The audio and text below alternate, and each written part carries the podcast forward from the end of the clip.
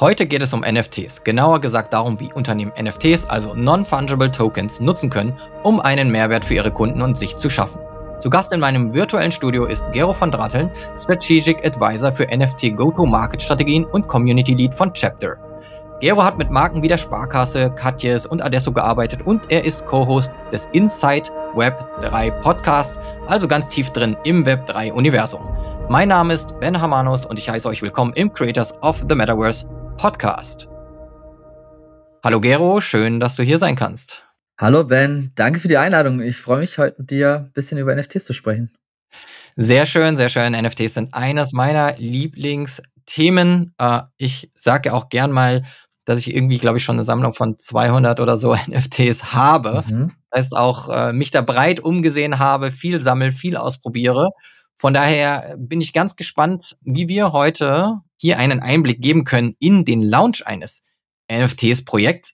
Aber bevor wir so tief ins Thema reingehen, was war eigentlich dein Web3-Moment? Wann und wie bist du mit Blockchain-Technologie in Berührung gekommen?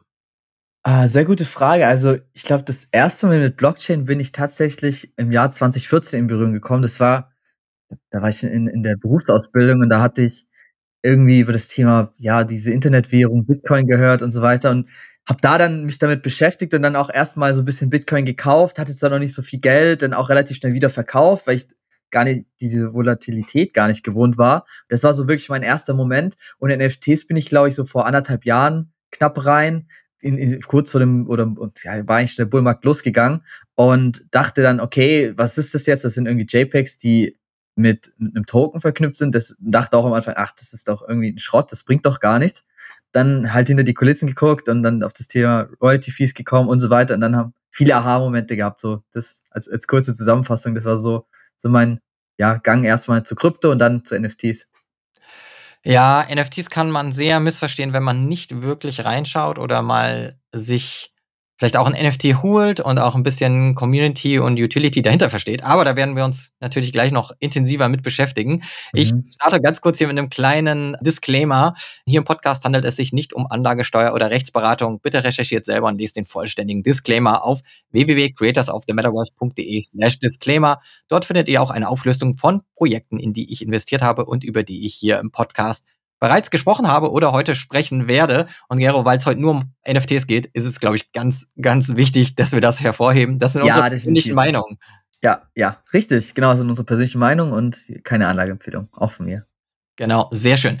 So, jetzt, Gero, ich würde gern einmal ein Creators of the Metaverse NFT-Projekt, eine NFT-Kollektion launchen. Meinen Kindern habe ich schon damit beauftragt, dass sie jetzt fleißig bunte Bildchen malen. Yes. Und frage dich jetzt, wann kann ich mit meiner Kollektion live gehen? Es geht eigentlich relativ einfach. Man muss halt nur verschiedene, sage ich mal, Themen berücksichtigen. Also so ein gesamtheitliches NFT-Projekt, wenn man das wirklich so aufziehen muss, da gibt es halt verschiedene Domänen, die man auch berücksichtigen muss. Da habe ich einen Framework entwickelt, von zum Beispiel Utility über Education und Community. Kommen wir wahrscheinlich jetzt gleich nochmal direkter dazu, auf welche Domänen wir uns da fokussieren sollen im ersten Step. Und ansonsten, wenn man, sage ich, einfach nur privaten NFT launchen will, geht das relativ einfach. Du kannst es über OpenSea hosten oder es gibt mittlerweile viele so No-Code-Applikationen, wo das relativ einfach gibt. Aber dann hast du letztendlich nur dieses Artwork. Und ein NFT kann halt viel, viel mehr sein als nur quasi dieses Artwork, wenn wir halt zu diesem Thema Utility kommen und das wirklich langfristig und auch strategisch denken. Dann lass uns strategisch denken. Ich mag lieber strategisch, ich will mehr als nur Bilder herausbringen. Also in meinem jetzt fiktiven Projekt. Dann lass uns doch mal ganz genau hinschauen, was gehört denn alles dazu, damit man wirklich so die Eckpfeiler zusammenträgt und auch wirklich einen guten und ich würde auch sagen nachhaltigen NFT-Launch hinbekommt, der von A bis Z auch durchdachter ist. Was ist das Erste, womit du dich beschäftigen würdest oder was du mir raten würdest oder einem Kunden raten würdest, womit sollte man sich beschäftigen, wenn man an ein NFT-Projekt denkt? Ja, also ich habe ja dieses Framework entwickelt und einer der Hauptpunkte, die ich auch privat oder wenn ich an Projekten arbeite, denke, ist das Thema Utility. Das heißt, welchen Nutzen hat mein NFT überhaupt? Und NFTs können da eigentlich grundsätzlich als eine Art, es kann eine Art Wertegutschein sein, es kann ein Enabler sein. Ne? Also diese Technologie NFT kann halt verschiedene Sachen freischalten. Es kann einmal sein, okay, du kriegst irgendwelche digitalen Inhalte, die dir dieses NFT freischaltet. Wenn wir dann in Richtung Token-Gated Access denken, Token-Gated E-Commerce, dass du sagst, okay, dieser dieses NFT dient als Art Schlüssel für zusätzlich exklusive Inhalte. Das kann es einmal sein, wenn ich an Utility denke. Das andere kann sein... Ganz kurz, Gero, ja. Für alle, die hier zuhören und vielleicht mit den Begriffen noch nicht so viel anfangen können. Token-Gated Access, einmal kurz erklären. Mhm. Genau. Ein NFT ist ja letztendlich eine neue Form von Token. Und ein Token ist letztendlich eine digitale Wertemünze. Und dieses NFT ist ja, wenn du ein NFT erwirbst, ist das in deiner Crypto-Wallet. Und weil ein NFT letztendlich in Anführungsstrichen auf der Blockchain lebt, kannst du die Blockchain auslesen und du kannst halt sofort erkennen, ob jetzt zum Beispiel eine Person einen gewissen Token in seiner Wallet hat oder nicht. Und was jetzt Token-Gated Access ist, ist zum Beispiel, dass du sagst, okay, ich connecte mit meiner Wallet an einem technischen Interface und dieses Interface prüft, ob ich einen gewissen Token in meiner Wallet habe. Und wenn das der Fall ist, dann bekomme ich Zugang zu diesen exklusiven Inhalten. Wenn ich diesen Token nicht in meiner Wallet habe, dann bekomme ich diesen exklusiven Inhalte nicht. Das ist zum Beispiel, was ich unter Token, oder so wie ich zum Beispiel Token-Gated Access beschreiben will. Und es gibt auch verschiedene Wege. Zum Beispiel hatte ich vor kurzem erst gelesen, dass Spotify jetzt zum Beispiel so sogenannte Token-Gated Playlists bereitstellt. Das heißt, du brauchst halt einen gewissen NFT und dann kannst du nur auf diese Playlists zugreifen. Und diesen Mechanismus von Token-Gating, den kann ich halt komplett breit streuen. Ich kann sagen, okay, wenn ich diesen Token habe, dann kann ich irgendwie Merchandise kaufen, zusätzliches und so weiter und so weiter. Also man kann das wirklich sehr, sehr breit denken. Ich fand zum Beispiel, ja, danke für die Erklärung. Ich fand das mit Spotify auch sehr interessant, auch weil ich mich vor längerer Zeit mit der Victoria Klisch über Web 3 in Musik unterhalten habe und wir beide uns einig waren, eigentlich haben wir keinen Bock, dass es wieder dahin zurückgeht, dass man Musik kauft, also dass man wirklich ein Album kauft. Also dass jetzt irgendwie dann ein NFT oder Token ist und Web 3 Musik kauft. Aber meine Meinung war damals, dass es aber cool wäre, wenn Streaming-Anbieter zusätzliche Dinge entwickeln. Also ich möchte weiterhin meinen 9,99 € Bundle und unendlich Musik hören und auf alles Zugriff haben, aber eben, ja, vielleicht für Fans man andere Möglichkeiten schafft, was zu erwerben und damit auch Rechte zu erwerben oder vielleicht eine Belohnung zu erhalten, weil man für die Musik streamt. Und das ist halt ein NFT, das natürlich auch so eine Utility haben kann. Wie das jetzt mit den Playlists funktionieren soll, weiß ich noch nicht genau. Ich bin gespannt, wie sie das dann umsetzen, aber ich glaube schon, dass man einen zusätzlichen Mehrwert schaffen kann, digital.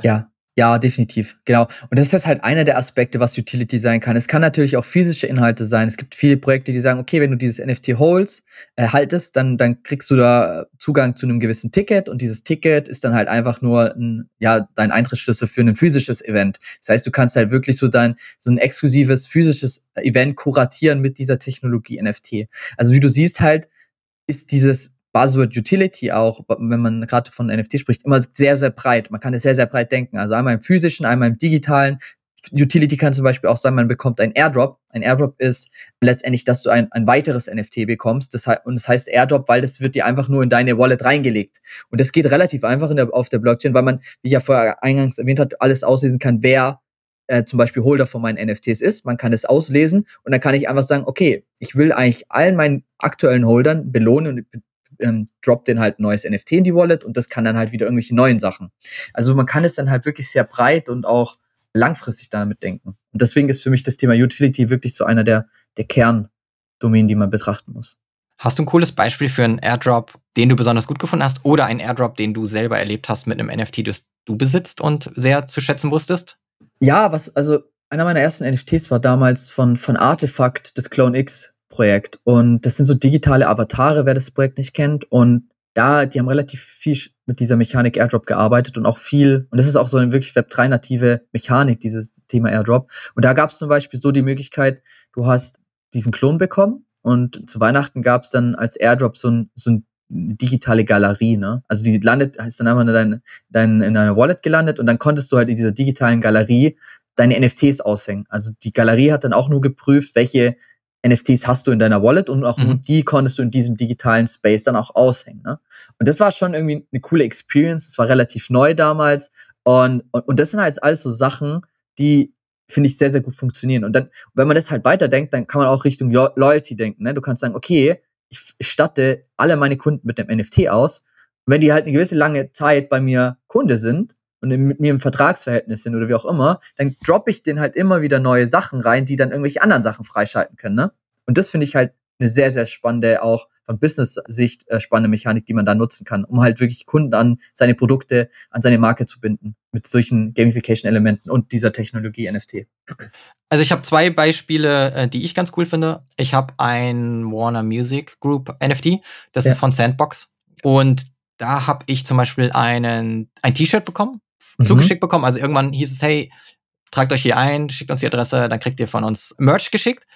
Habe ich ein Band-Shirt bekommen. Und dann das andere war das Puma NFT. Bekomme ich jetzt wahrscheinlich Ende Q1 oder Q2 noch die Sneaker zugeschickt. Ah, nice. Die man nur bekommt, wenn man das NFT hat. Das musste ich burnen, also verbrennen. Es ist weg, das NFT, aber dafür habe ich zwei neue NFTs bekommen. Das eine weist mich weiterhin aus als den Halter des NFT, also des Schuhs. Und das andere ist das für zukünftige Projekte von Puma. Und da habe ich jetzt noch einen weiteren Airdrop schon wieder bekommen, nämlich ein PFP, also ein Profile-Picture von Puma. Also da geht die Reise endlos weiter. Und so hatte ich auch damit gerechnet, dass es passiert. Also bindet mich sehr an Puma. Von daher die Utility für mich super wichtig, gibt eigentlich kein NFT-Projekt, das mich interessiert, wenn dahinter nicht eine Nützlichkeit, ein weiteres Tool, ein weiteres Gimmick steckt, das ich bekomme. Von daher kann ich super nachvollziehen. Ja, und da doch kurz ein paar Insights. Ich hatte letztens so einen Consumer Report gelesen und da sagen auch, ich glaube, ein Großteil der Leute, die NFTs kaufen, die schätzen halt auch wirklich das Thema Utility. Die kaufen bewusst einen NFT, weil sie halt irgendwie einen Nutzen haben wollen und da ist die Art tatsächlich nur nebensächlich, weil sie wollen halt auf diese Journey mitgenommen werden, irgendwas erleben, dass irgendwas passiert. Und das ist auch sehr, sehr interessant, als ich das gelesen habe und hat mich das auch nochmal bestätigt, dass halt das Thema Utility wirklich total wichtig ist. Ich habe diesen Post sogar gesehen, den du geteilt hast. Und ich fand es sehr interessant. Das ist die perfekte Überleitung zum nächsten Thema. Ja. Denn die NFTs kaufen, finden diese Nützlichkeit und die Funktionalität sehr wichtig. Das ist, aber die meisten Konsumenten wissen gar nicht, dass NFTs überhaupt Utility haben. Richtig. Und damit kommen wir nämlich zum nächsten Thema. Ja. Bildung und Fortbildung und Education und welche Rolle Marken dort spielen können. Weil man sollte ein NFT-Projekt nicht unbedingt launchen, das hast du auch in deinem Framework, ohne über den Punkt Fortbildung nachzudenken. Vielleicht gehst du da kurz drauf ein. Genau, und ich sehe das auch als Teil der Verantwortung von Projekten, dass sie im Grunde genommen ihre Community bzw. an die Leute, an die sie die NFTs verkaufen wollen, etwas educaten sollten.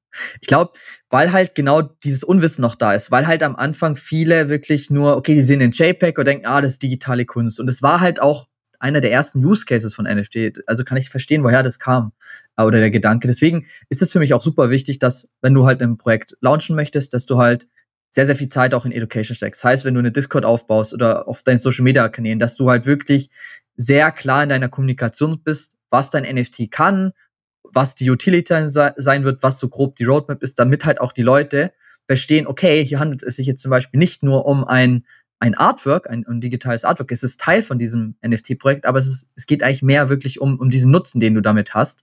Und das hat mich tatsächlich selber auch verwundert, dass es halt so viele noch nicht wissen, obwohl, das ist vielleicht auch meine eigene Annahme, weil ich halt in dieser Bubble sehr stark unterwegs bin, da eigentlich super viel drüber geredet wird, aber es scheint so, als würde halt im Mainstream-Media immer nur das Thema ankommen, okay, das ist halt digitale Kunst und ja, that's it. Und das war für mich auch sehr interessant, so als ich das gelesen habe, Bisher schon noch, ne? Ich glaube, es könnte auch ein bisschen daran liegen, dass ganz oft in den Medien über die NFTs gesprochen werden, die für, keine Ahnung, 20 Millionen, 60 Millionen oder sowas weggehen, dann bei irgendwelchen großen Auktionshäusern. Und dann geht es ja oft irgendwie um Kunst. Und dann ist es halt schwierig zu verstehen, es ist aber auch ein Schlüssel für dich oder eine Mitgliedschaft. Und von daher super wichtig, als Marke auch Aufklärer zu sein, weil wir sind alle noch früh im Markt. Also jeder kann als Marke noch aufklären. Ja. Welche Maßnahmen siehst du da, die Unternehmen ergreifen können, um gut aufzuklären? Wie macht man es richtig?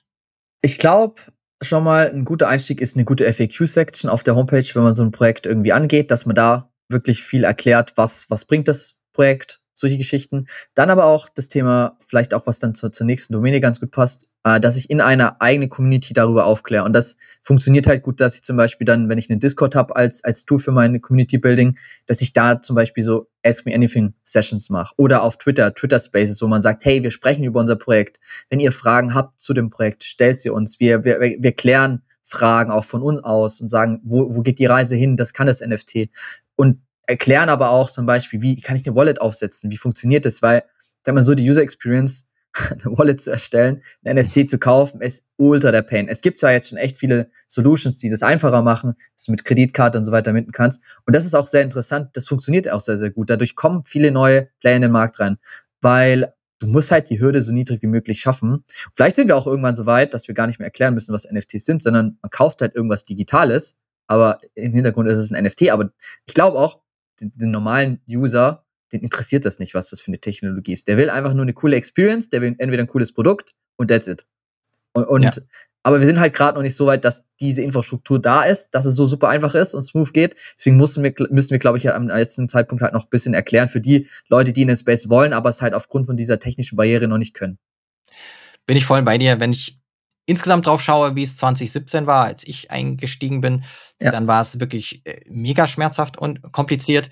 Jetzt ist es schon besser, aber es ist nicht ohne Gefahren und ohne Hürden. Ja. Und mit Kreditkarte auch zum Beispiel mal zahlen zu können, finde ich auch selber komfortabel, obwohl ich super gut auch irgendwo Ethereum kaufen kann. Ja. Aber es sind dann wieder 2 Schritte, 3 Schritte mehr, die mich nerven, als einfach auf OpenSea für $50 irgendwie ein NFT über Kreditkarte gekauft zu haben. Ja. Also es geht halt schneller, ist bequemer, weniger Stress und hilft auch den Projekten in meinen Augen, als wenn da immer diese Barriere ist. Genau. Aber es gibt auch mehr als Nützlichkeit, Utility, die man hinter ein NFT klemmen kann, nämlich auch Community. Also eine Gemeinschaft zu finden von Leuten, mit der man sich gerne identifizieren möchte. Und dazu können Marken ja auch beitragen. Ja, richtig. Ich glaube, halt so eine Community aufbauen kann ein extrem großer Hebel sein für eine Brand und für ein Unternehmen. Jetzt unabhängig nur rein von dem NFT-Gedanken und von dem NFT-Projekt, weil ich sehe halt Riesenpotenzial in der Community. Und zwar, weil wenn ich eine Community aufbaue, habe ich mehrere Möglichkeiten. Einmal, wie eingangs erwähnt, ich kann die quasi da educaten und dann über mein Projekt schon mal informieren. Das ist gut. Die andere Möglichkeit ist, ich kann mich mit denen austauschen, Ideen aufnehmen von denen, auch für Produkte jetzt neben meinem NFT. Ich kann sagen, okay, sie wollen zum Beispiel, wenn ich jetzt als Story auch Storytelling als Teil von meinem Projekt habe, kann ich mir da Impulse aus meiner Community geben. Da wird ja auch oft immer spekuliert, wenn ich irgendwie Sachen anteaser von Story, dann kann ich das als Inspiration nehmen und daraufhin auch dann letztendlich so die Story weiterbauen. Also ich kann mir irgendwie so ein community-zentriertes Produkt entwickeln und diese NFT-Story auch anhand von der Community weiter ableiten. Das ist, glaube ich, ein Riesenvorteil. Ein weiterer Hebel ist von dem Thema Community ist, dass ich natürlich auch da meine Hardcore-Fans in Anführungsstrichen auch, sag ich mal, dass die halt da Teil von dieser Community sein können. Und ich sehe es teilweise als neuer Kanal halt an bezüglich Social Media. Also ich habe halt dann diesen Social Media Funnel und unten ist halt dann zum Beispiel meine Community, mit denen ich auf einer ganzen neuen Art und Weise interagieren kann. Und ich glaube, wenn ich halt ein cooles NFT-Projekt habe, dann brauche ich diese Community, weil die können auch zu meinen eigenen Ambassadors werden. Also wenn sie sich damit identifizieren und dieses Projekt cool finden, dann machen die selber dafür Werbung. Und es liegt halt daran, weil sie halt einerseits incentiviert sind durch das Thema, weil sie selber investiert sind, wodurch diesen monetären Aspekt haben, aber andererseits auch, weil sie sich mit der Brand identifizieren und die vielleicht cool finden oder halt die Story von dem Projekt. Und das sind, glaube ich, so zwei Hebel, die super wirksam sind, weshalb halt das Thema Community super wichtig ist. Und als letzten Punkt das Thema Hiring. Gerade in der heutigen Zeit, wo wir so einen Fachkräftemangel haben. Und jetzt stell mal vor, ich habe irgendeinen in meiner Community, der vielleicht technisch extrem Expertise hat oder der vom Design her coole Artworks raushaut. Also oft gibt's ja dann so Art-Contests in der Community und dann kann ich solche Leute, wenn mir das richtig gefällt, halt auch irgendwie einstellen, wenn ich merke, okay, da habe ich vielleicht auch den Need jetzt in meiner Firma, also rein von der Business-Sicht, auch wieder weggedacht, rein von einem NFT-Projekt. Und das sind, glaube ich, schon alles so Punkte, die man auf jeden Fall mal betrachten sollte und auch zu überlegen, okay, vielleicht macht es Sinn, auch eine Community für mein Projekt, für meine Brand aufzusetzen, unabhängig jetzt nur von einem NFT-Projekt, um halt da wirklich das zu nutzen, was ich jetzt eingangs gerade erwähnt hatte. Spannendes Thema, NFT-Communities als Hiring-Tool. Ich glaube, ich habe das schon echt oft gesehen bei NFT-Projekten, dass aus der Community heraus Leute dann in das NFT-Projekt reingeheiert wurden, ob es jetzt ein Community-Manager ist, ein Social-Media-Manager ist, ob jemand Brand-Experte oder irgendwas anderes. Du findest halt Leute, die sind halt so passionate, also gerade bei dem Thema, was können die sich Besseres vorstellen, als dann letzten Endes Teil ihres Lieblingsprojekts zu werden und in Web 3 zu gehen. Also ist ein super Flywheel irgendwie Approach, um Leute reinzuziehen, von denen man weiß, dass sie halt diese Passion haben und 100% hinter der Brand stehen. Ja, genau, richtig. Ja. Sehr cool. Was ist der nächste Step? Was würdest du als nächstes beachten wollen? Was ich noch als sehr wichtig finde, wenn man dann auf mein Framework guckt, ist, ich glaube, das Thema Storytelling, und das ist auch mein persönliches Thema, das Innovationsthema. Also ich habe schon immer so eine Erwartung, weil das Thema NFT ist ja schon super innovativ, dass vielleicht auch Projekte irgendwas Innovatives rausbringen. Ne? Zum Beispiel finde ich das immer cool, wenn ich sowas lese, wie zum Beispiel bei Azuki oder bei Clone X mit diesem Physical Baked Token, dass ich halt Kleidung über mit meinem NFT, also mit meinem digitalen Token verknüpfen kann und dadurch halt so die Verknüpfung zwischen dem physischen und dem digitalen Gut herstellen kann. Das finde ich dann immer super spannend.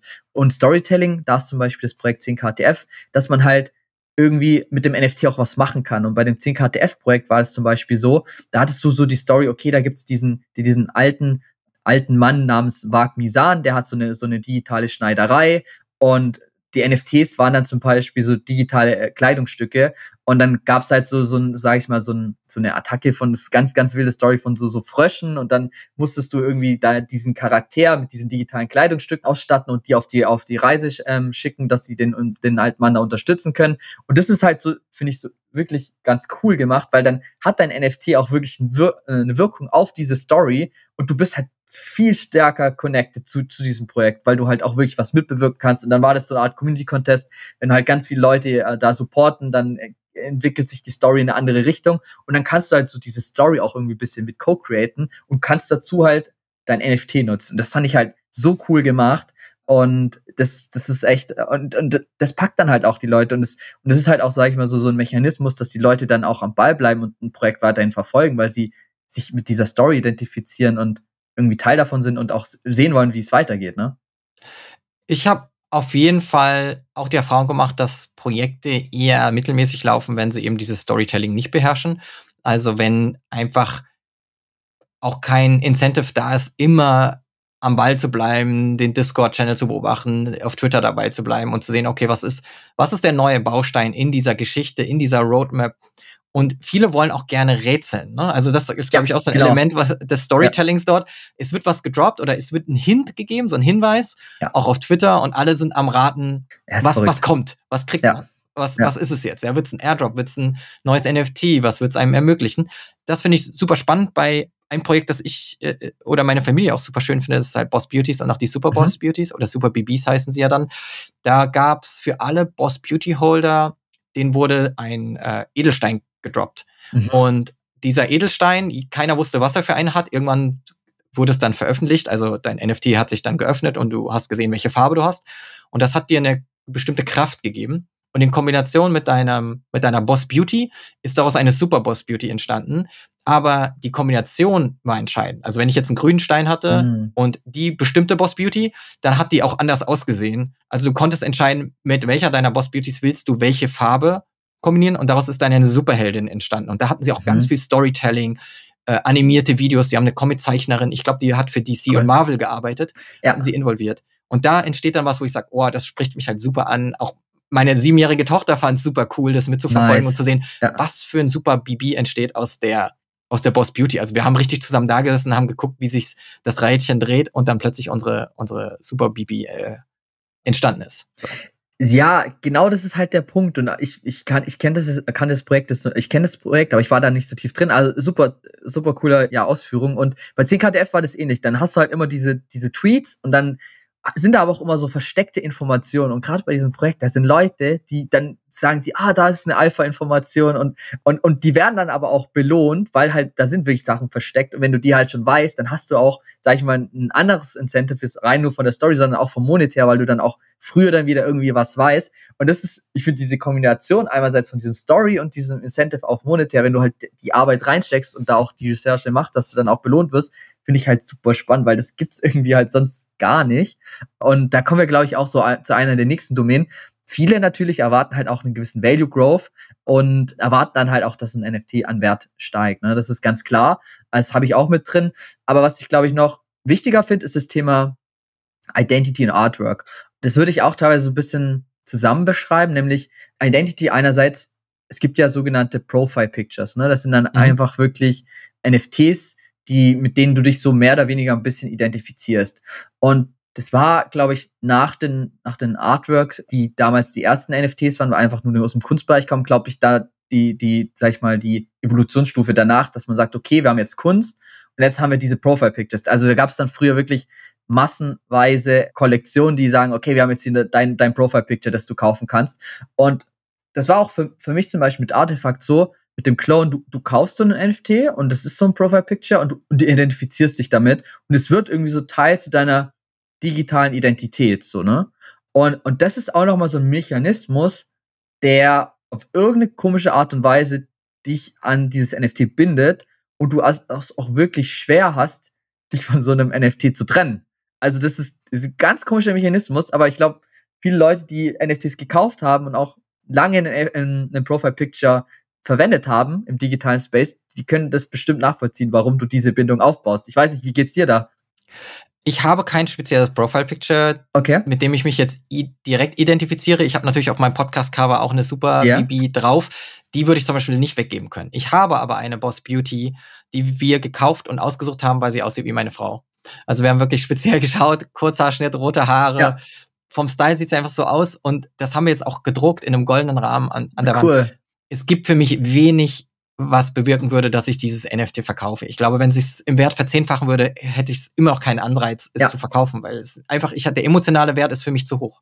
Ja, und genau das ist nämlich diese Mechanik, die ich anspreche. Und ich weiß, dass viele auch in der Series sagen, okay, so diese Ära von Profile Picture ist tot, weil die halt irgendwie, es gab halt eine Masse an Profile Pictures. Ja, kann ich nachvollziehen, das stimmt. Aber ich glaube trotzdem, dass diese Mechanik, dass wenn man zum Beispiel als neue Brand irgendwie vielleicht eine Kollektion startet, dass ein Profile Picture trotzdem nicht schlecht wäre, weil wenn du da halt irgendwas Cooles baust oder entwickelst oder designst, mit dem du dich identifizierst, dann hast du halt genau diese Connection, die wir jetzt halt auch gerade besprochen haben. Und die bindet dann doch mal nochmal mehr, als statt, wenn du jetzt irgendwie, ich weiß nicht, jetzt als Airdrop oder als NFT irgendwie so ein Kleidungsstück hast oder so, weil da so die Identifizierung nicht so krass ist. So, okay, das ist halt so ein NFT, das ist cool, aber du verbindest dich da nicht so stark mit. Und da würden wir, glaube ich, auch gerade einen Übergang zum letzten Punkt machen, zum Artwork. Also ich glaube, das ist schon wichtig, aber nicht so krass wichtig, ne? Also ich sag, Utility würde ich immer höher gewichten, anstatt das Artwork, aber das Artwork ist in der Hinsicht dann doch auch schon wichtig, weil es ist so der erste Eindruck, ne? Man sieht viele neue Kollektionen auf OpenSea und ich kenne das ja sehr oft, wenn ich auch irgendwie neue Projekte sehe, dann kennst du bestimmt auch diesen Moment, du bleibst irgendwie hängen und optisch hat es irgendwas Cooles und dann beschäftigst du dich damit. Und ich glaube, sollte man schon nicht auch unterschätzen, weil es gibt halt so eine Flut an Projekten und du musst halt irgendwie aus dieser Masse auch herausstechen und das kannst du halt nur, wenn du irgendwie ein uniques Artwork hast, glaube ich. Ja, ich bin da voll bei dir und muss auch sagen, ist auch etwas, über das ich in den letzten Podcasts auch schon mal gesprochen hatte, gerade weil ich Puma heute schon mal erwähnt habe. Die haben jetzt diese Profile-Pictures gedroppt, also einen Airdrop gemacht und das sind so comicartige Pumas, also der Super Puma ist das und der sieht halt aus wie so 80er-Jahre-Comic-Pumas irgendwie. Die hatten das, lehnt sich an die Geschichte von Puma an, die hatten diesen Super Puma mal als Comic und haben jetzt auch auf Twitter immer wieder so Comic-Geschichten geteilt. Es gibt auch so einen Evil Puma und einen guten Puma und so fast schon so Agentengeschichten. Aber das waren nicht alle happy mit diesem Profile-Picture. Und ich würde sagen, vorher waren das halt alles so wirklich krasse 3D-animierte Dinge, die sich drehen. Ja? Also so ein Sneaker dreht sich, ist halt super schön animiert. Fand ich mega cool. Jetzt ist so ein Stilbruch drin, weil sie plötzlich so die Geschichte von Puma erzählen und ich hätte mir gewünscht, okay, ihr hättet auch den 80er-Jahre Puma nehmen können und hättet ihn in 3D-artig visualisieren können, weißt du? Also so wie ein 2D-Super Mario jetzt ins Kino kommt und der sieht halt auch super cool animiert aus. Und, oder ein Sonic, der sieht ja auch nicht aus wie der Pixel Sonic. Ja. So, ne? Also, und da kann man Sachen schon hier hintragen und ich glaube, wäre das Erste, was sie jetzt gedroppt hätten von Puma, wäre es gescheitert. So ist es aber sehr, sehr gut gelaufen. Und auch, also alle, die jetzt nicht den Airdrop bekommen haben, wie ich kostenlos, die haben trotzdem Pumas gekauft und die sind ausverkauft gewesen. Also wirklich klassischer 10.000 Profile Pictures. Ist super gut gelaufen. Aber ich glaube, weil Puma davor schon so viel abgeliefert hat. Also sie haben ein Metaverse gebaut, du kannst dich mit deinem NFT dort drin einloggen, kannst da drin rumlaufen, virtuelle Modeschau, du kriegst einen Sneaker gedroppt, irgendwie der limitiert ist auf 4.000 Stück weltweit und auch sehr, sehr, sehr speziell aussieht. Und sie haben angekündigt, dass sie auf jeden Fall schon eine 5-Jahresplanung jetzt haben für das, was sie machen wollen. Das machen wenige und das baut Vertrauen auf und von daher glaube ich, dass, wie du sagst, es muss eine Mischung auch sein aus Utility, also was steckt dahinter und einem coolen Bild und mal gucken, ich glaube, sie haben genug Vertrauen aufgebaut, dass die Leute trotzdem jetzt diesen Puma geholt haben, weil sie wissen, Puma liefert noch nach und es ist nicht damit beendet, die Geschichte. Ja, und gerade das Thema Vertrauen, was du ansprichst, ist halt auch nochmal so ein Thema, was ich dann so übergeordnet wirklich auch als elementar wichtig beziffern würde. Und das Vertrauen würde ich zum Beispiel, ich habe auch, wenn man jetzt mein Framework anguckt, da außenrum noch diesen Rahmen mit dem Thema Team. Und Vertrauen kommt halt aus dem Team. Ne? Man muss halt überlegen, ich habe jetzt hier diese verschiedenen Domänen, die ich jetzt betrachte für mein Projekt. Und jetzt ist halt die wichtigste aller Fragen, habe ich überhaupt die Ressourcen in meinem Team, um das auch zu delivern, was ich jetzt hier aufs Papier schreibe. Ne? Mhm. Und da sind auch wirklich ganz viele Projekte gescheitert, weil sie halt super viele Sachen versprochen haben auf der Roadmap, in der Utility, aber dann halt einfach gemerkt haben, nachdem das Projekt losging, okay, es ist halt doch nicht so einfach, wie wir uns das vorgestellt haben. Und jetzt failen wir halt. Und da ist es halt dann, deswegen ist es auch ein großes Problem, wo ich sage, hey Leute, schreibt da wirklich nur was rein, was ihr auch wirklich delivern könnt, was ihr, wenn ihr die Ressourcen habt, auch im Team oder auch in eurer Company, dass ihr das bereitstellen könnt. Und auch, was das Zeitliche angeht. Bei Artefakt, die sind nämlich gerade wirklich in so einer Phase, wo ich überhaupt nicht happy bin, wo ich auch überlege, ob ich jetzt rausgehe aus dem Projekt. Und die haben halt so gut gestartet, weil die halt so typischer Fehler, overpromising, underdelivering. Mhm. Und die haben super viele Kollektionen aufgemacht, extrem krass mit Hype gearbeitet. Und das merkst du halt irgendwann mal so, die Community wendet sich so ein bisschen von denen ab und das Vertrauen geht verloren. Und das hat natürlich komplette Auswirkungen natürlich auch auf den Floorpreis, was klar ist, weil die Leute aus dem Projekt reingehen. Und das kann halt, sag ich mal, auch so das Todesurteil für so ein Projekt sein, wenn die einfach zu viel Sachen versprechen und zu viel Hype nutzen und am Ende gar nicht mehr delivern. Und jetzt sind sie in so einer Phase, wo sie komplett schweigen, was ich teilweise dann auch nicht gut finde.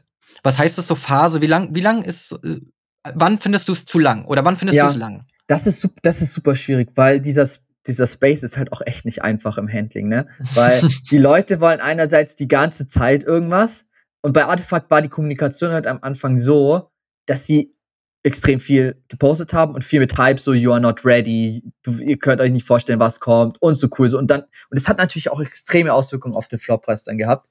Und dann haben sie halt oft, waren die Holder enttäuscht, weil dann du für extrem hohe Preise Sachen kaufen musstest und man sich halt irgendwie noch so gefühlt hat, als würde man nur noch extrem gemolken werden. Und dann haben halt viele Leute sich beschwert und dann hatten sie halt auch dieses Desaster mit dem Monolith, wo extrem viel das gehypt wurde. Und dann wurde der geöffnet und dann war es letztendlich nur ein digitaler Gutschein für einen Nike-Schuh. Der wurde davor, keine Ahnung, für weiß ich wie viel getradet. Da können die natürlich nichts dafür, weil der Markt halt so gereagiert hat. Aber ich finde, sie können schon ein bisschen was dafür, weil sie halt das auch angefeuert haben mit ihrer Kommunikation. Und jetzt, danach haben sie halt komplett ihre Kommunikation geändert. So, sie kommunizieren kaum mehr was. Sie sagen, okay, sie wollen jetzt nur noch kommunizieren, wenn es wirklich was zu kommunizieren gibt. Aber Community ist halt jetzt gerade in so einem Moment, wo sie irgendwie so ein bisschen schwimmen, wo Leute jetzt nicht wissen, soll ich jetzt aus dem Projekt raus? Ein anderer Punkt war zum Beispiel die Founder. Ich war auf der NFT Paris, da gab es ein Community-Event. Da war halt keiner von einem Founding-Team auf dem Community-Event, wo ich denke, Leute, gerade in so einem Moment, wo die Community am Schwimmen ist, wo das Projekt am Straucheln ist, geht doch dahin und spricht mit denen, seid open-minded. Ja. Ein anderer Punkt ist, dass der Benoit, einer der Founder, halt so sehr, sehr oft arrogant von oben herab auf Twitter kommuniziert, so, ja, ihr wisst doch gar nichts und seid doch froh, dass ihr uns unsere Asset habt und so. Und ich glaube, das ist halt irgendwie fatal sowas, weil die sind so erfolgreich geworden durch die Community, weil durch die Leute, die halt diese Assets gekauft haben. Dadurch sind die Preise hoch, dadurch kam die Attention von Medien und so ist das alles gekommen. Also der Erfolg liegt in der Community, die sie supportet haben und jetzt halt so von oben herab zu kommunizieren, ist halt super kritisch. Und das meine ich halt mit dieser Kommunikation und mit diesem Team und auch mit diesem Thema, was packe ich da wirklich rein, was ich auch delivern kann. Und auch Zeit, die haben halt oft dann irgendwelche Zeiträume gepostet, wann irgendwas kommen soll, oft zeitlich nicht geschafft. Dann sage ich halt, okay, dann muss ich das halt projekttechnisch so planen, dass ich wirklich nur Zeiträume kommuniziere, die ich 100% halten kann. Und ansonsten sage ich, okay, es gibt einen groben Zeitraum. Ne? Das sind alles so Themen. Aber wie du siehst, das ist sehr, sehr komplex, wenn du so ein Projekt wirklich angehen willst und auch langfristig denkst. Also klar, so ein Artwork kurz mal raushauen als NFT, das ist relativ einfach. Aber wenn man das strategisch langfristig planst, gibt es da super viele verschiedene Domänen, die man betrachten muss und auch berücksichtigen muss. Und man braucht halt, wie gesagt, dieses Team, das auch agil, sehr, sehr schnell auf solche Änderungen reagieren kann. Also das ist dann auch nochmal von der organisatorischen Seite ein sehr, sehr wichtiger Punkt. Nicht, dass ich erst irgendwie 10 Approval-Stages brauche, bis ich irgendwann was ändern kann, weil dafür ist der Space zu schnell. Dafür sind die Erwartungen zu hoch und Ja. dafür sind die Leute vielleicht auch zu schnell weg, Ja. wenn man nicht abliefert. Und ich glaube, ein guter und wichtiger Punkt ist, weil wir haben vorhin über Storytelling gesprochen und wir reden jetzt über Kommunikation. Man braucht Kommunikationsprofis. Es geht einfach nicht mehr ohne. Und ich glaube auch gerade in einem Bärenmarkt und auch gerade in Krisenzeit. Und ich glaube, dass viele Founder einfach nicht die Erfahrung haben, wie man in Krise kommuniziert, sondern nur mit viel Rückenwind Ja. halt Sachen hochhypt und die Erwartungen werden eigentlich automatisch erfüllt, weil der Markt die Erwartungen erfüllt. Also Ja. und es ist halt einfach in guten Zeiten erfolgreich zu sein. Und ich glaube, wer dann halt aber auch noch schafft, in so einem Markt wie dem jetzigen abzuliefern und Vertrauen zu behalten, der gewinnt halt einfach. Und dafür braucht man, wie du sagst, auch das richtige Team, Kommunikationsprofis und nicht Leute, die dann sagen, ja, jetzt schicke ich nur noch alle 3 Wochen einen Press-Release. Jetzt mal so überspitzt gesagt raus. Ja. Also wir informieren euch nur noch. Wir machen nicht mehr Community, sondern in ein paar Wochen kommt wieder ein Update, weil man sich natürlich auch ein bisschen absichern muss inzwischen, dass man nicht einfach ständig Sachen verspricht, die man nicht liefert. Aber es gibt ja viele andere Wege, ständig Geschichten zu erzählen oder den Leuten Updates zu geben, was passiert. Und ich habe auch schon wirklich dieses von oben herab, das fand ich auch bei Bored Apes recht kritisch, als die Anschuldigungen kamen, dass sie halt wirklich mit Symbolen arbeiten, ja, bei denen man wirklich aufpassen muss, ob das jetzt wirklich den rechten Mob so ein bisschen auch bedient, ne? War halt sehr kritisch und dann kam halt auch die Kommunikation, ja, wir finden das einfach lächerlich oder das ist lächerlich, der ist lächerlich. Also irgendwie, anstatt zu sagen, wir hören euch und wir gehen auf die Argumente ein und das ist unsere Position oder die Dinge sind zufällig oder das ist ist unglücklich, merkt man halt einfach sprachlich gesehen, ist da wenig Erfahrung, wie man mit sowas tatsächlich umgeht, ohne halt wirklich komplett von oben herab einfach nur arrogant zu sein. Ja. Und da bin ich da auch komplett raus, weil ich da einfach keine Lust drauf habe, wenn Leute so ihre Community behandeln. Das kann sich keine Marke erlauben. Wenn man es professionell macht, dann auch mit Respekt und auch wirklich aus diesem Bullenmarkt heraus, jetzt in den Bärenmarkt. Letztendlich haben immer noch Leute investiert oder, wie du gesagt hast, die Marke groß gemacht. Und da muss man einfach, finde ich, NFT-Projekte durchzuführen, auch professionalisieren, um Vertrauen im Rest auch aufzubauen mit den Leuten, die noch nicht investiert haben oder noch nicht dabei sind, weil sonst bleibt es halt wilder Westen und wir haben gesehen in den letzten Monaten, dass es nur der Branche schadet, als jetzt zu helfen. Ja, definitiv. Also ich stimme dir vollkommen zu und ich finde, man braucht halt einfach eine Kommunikation auf Augenhöhe. Das ist super wichtig und nicht dieses von oben herab. Und wenn ich mich auch als Holder so angesprochen fühle, dann habe ich da ein ganz anderes Empfinden. Und das hat dann, wie gesagt, nochmal zum Beispiel Artefakt sich bei mir so auch ein bisschen geändert, wo ich dachte, ich mag das nicht so, weil ich habe da wirklich viel Geld auch teilweise investiert in so ein Asset und dann halt immer so von oben herab. Das denke ich auch, okay, dann kann ich auch woanders hin, zu einer anderen Kollektion oder zu einer anderen Community, wo einfach da die Kommunikation eine andere ist. Ja, und ich finde wirklich Timelines, sie können sich verschieben. Man fühlt sich ja schon so ein bisschen, als würde man ständig Teil irgendeines Startups irgendwie auch sein und wenn sich da Dinge ergeben oder verschieben, hey, kommuniziert's, klärt die Leute halt irgendwie auf, was passiert und wenn man dann aber immer wieder mal liefert und auch wenn es irgendwie sich um 2 Wochen oder 3 oder 4 verschiebt, aber du siehst, dass es trotzdem passiert.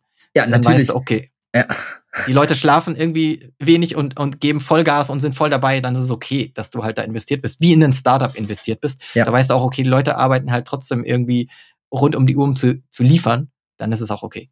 So. Ja, und ich glaube, das ist ja auch ganz normal, weil einerseits, ich komme ja selber aus der IT-Branche und ich habe selber schon viele IT-Projekte gemacht und es ist saumäßig schwer, sowas zu planen, IT-Projekte. Es gibt kaum Projekte, die on time sind, ne? Also das kommt halt immer noch mal irgendwas Technisches hinzu, was du so nicht geplant hast. Deswegen habe ich da auch vollstes Verständnis. Und da sage ich zum Beispiel auch, finde ich jetzt nicht so schlimm, aber wenn es halt permanent vorkommt, denke ich auch so, ja, okay, dann kommuniziert es halt einfach nicht, wenn ihr es nicht hinkriegt, das richtig zu planen, das ist ja okay. Ja. Dann ändere ich es halt einfach an der Kommunikation, ne? Also von daher kann ich das voll nachvollziehen. Und da habe ich noch einen Punkt, den ich hinzufügen möchte. Also zum Beispiel auch aus dem Boss Beauties Projekt. Die haben so ein Incentivierungsprogramm, so ein Bonusprogramm auch geschaffen, dass Leute, die einen Super BB haben, den staken können, die Super BBs. Das heißt, die bekommen so Super Boss Beauty Points.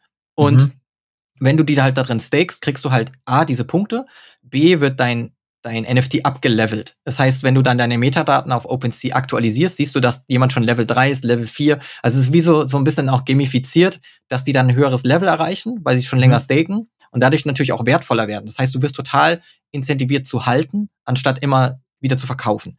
Dann waren aber die Leute sauer, weil sie gemeint haben, boah, ja, wieso gibt's für die Super-BBs halt einfach ein Staking-System, also ein Incentivierungsprogramm, aber nicht für die OGs, also für die Originalhalter der Boss Beauty, weil die halt um ein Vielfaches teurer waren. Also wirklich, da haben Leute halt irgendwie mal 5.000, 10.000 Euro oder mehr bezahlt. Jetzt sind sie irgendwie in einem Preis von irgendwie unter 1.000 oder 1.000 oder, ja. Aber trotzdem haben die, und dann haben die aber zugehört und haben auch ihr Incentivierungsprogramm geändert und haben gesagt, hey, wir sehen auch in der Wallet, wer eine Boss Beauty hat, und deswegen gibt's dann nochmal super Bonuspunkte. Und das ist halt, dadurch ändert sich auch mal eine Roadmap, aber zusammen mit der Community, weil Leute sagen, hey, ich finde das echt blöd als Originalhalter, dass ich weniger incentiviert werde.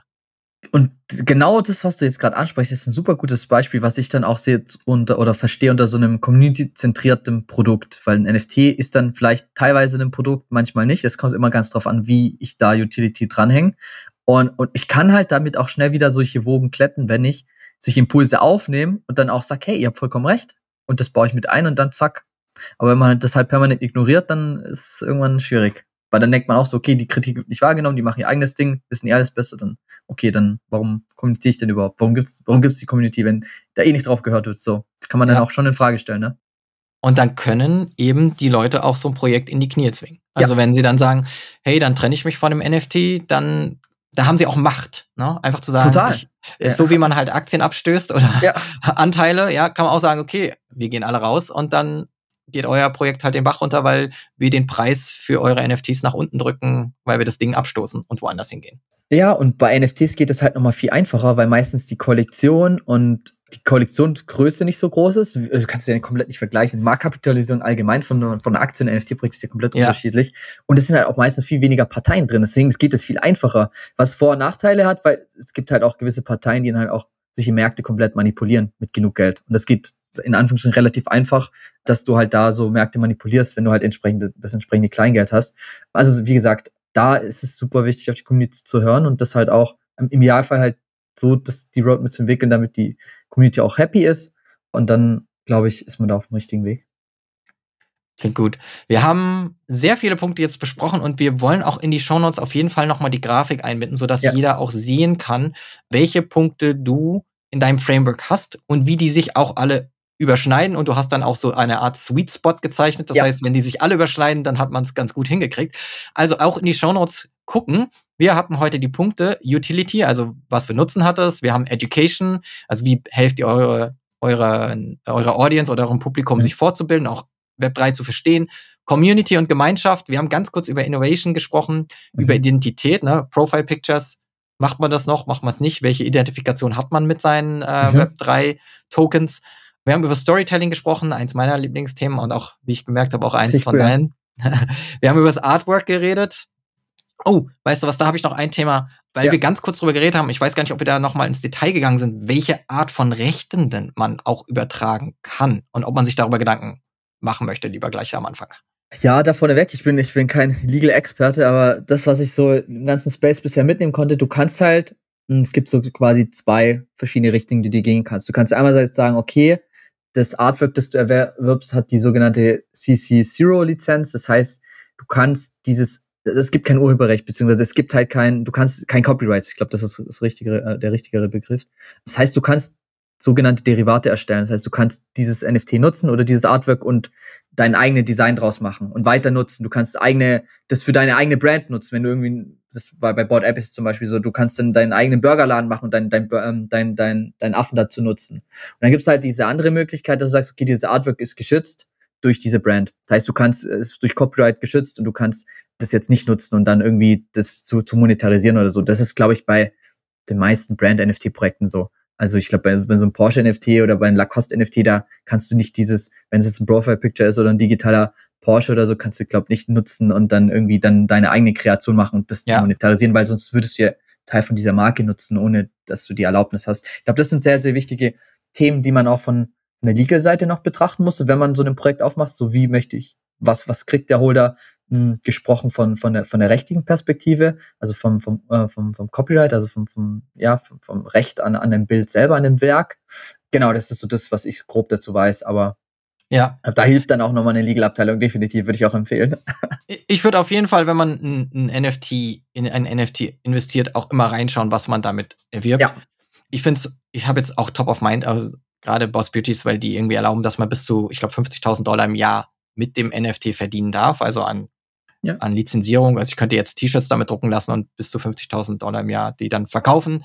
Also da gibt es so kleine Sachen, wo man dann vielleicht auch wieder damit Geld machen kann. Ich habe ja auch eine Super BB auf dem Cover. Du hast, glaube ich, bei eurem Podcast-Projekt habt ihr beide ja auch Clones, eure Clones aufs Cover gemacht. Vielleicht hier an der Stelle auch einen kurzen Shoutout an deinen Co-Host Markus Dalka, mit dem du den Inside.Web 3 Podcast machst. Ich hau auch dazu den Link natürlich in die Shownotes. Cool. Wir haben, alles aufgezählt. Die letzten 2 Punkte waren noch Price Point, also irgendwie zu gucken, zu welchem Preis gibt man NFT raus und hat man überhaupt das Interesse an Werteentwicklung mit diesem NFT? Ja.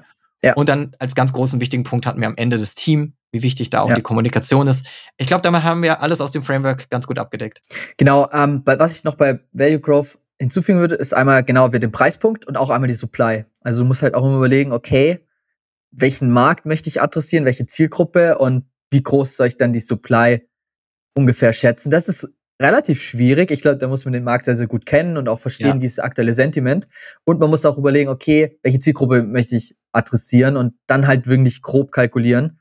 Ich glaube, man kann einen guten Referenzwert ist auch immer, wie viele Member habe ich in meiner Community, wie viele Member habe ich zum Beispiel so für so Allow-List, solche Geschichten, also wenn sie sich irgendwie bewerben für mein Projekt, dass ich dann ungefähr halt auch quantitativ so grob ausrechnen kann, haut es hin mit meiner Supply oder nicht. Und genau, im Worst Case kann man dann die Supply auch noch cutten. Das heißt, man kann sagen, okay, man reduziert dann halt einfach die NFTs, die verkauft werden. Und dann haben Porsche gemacht, ne?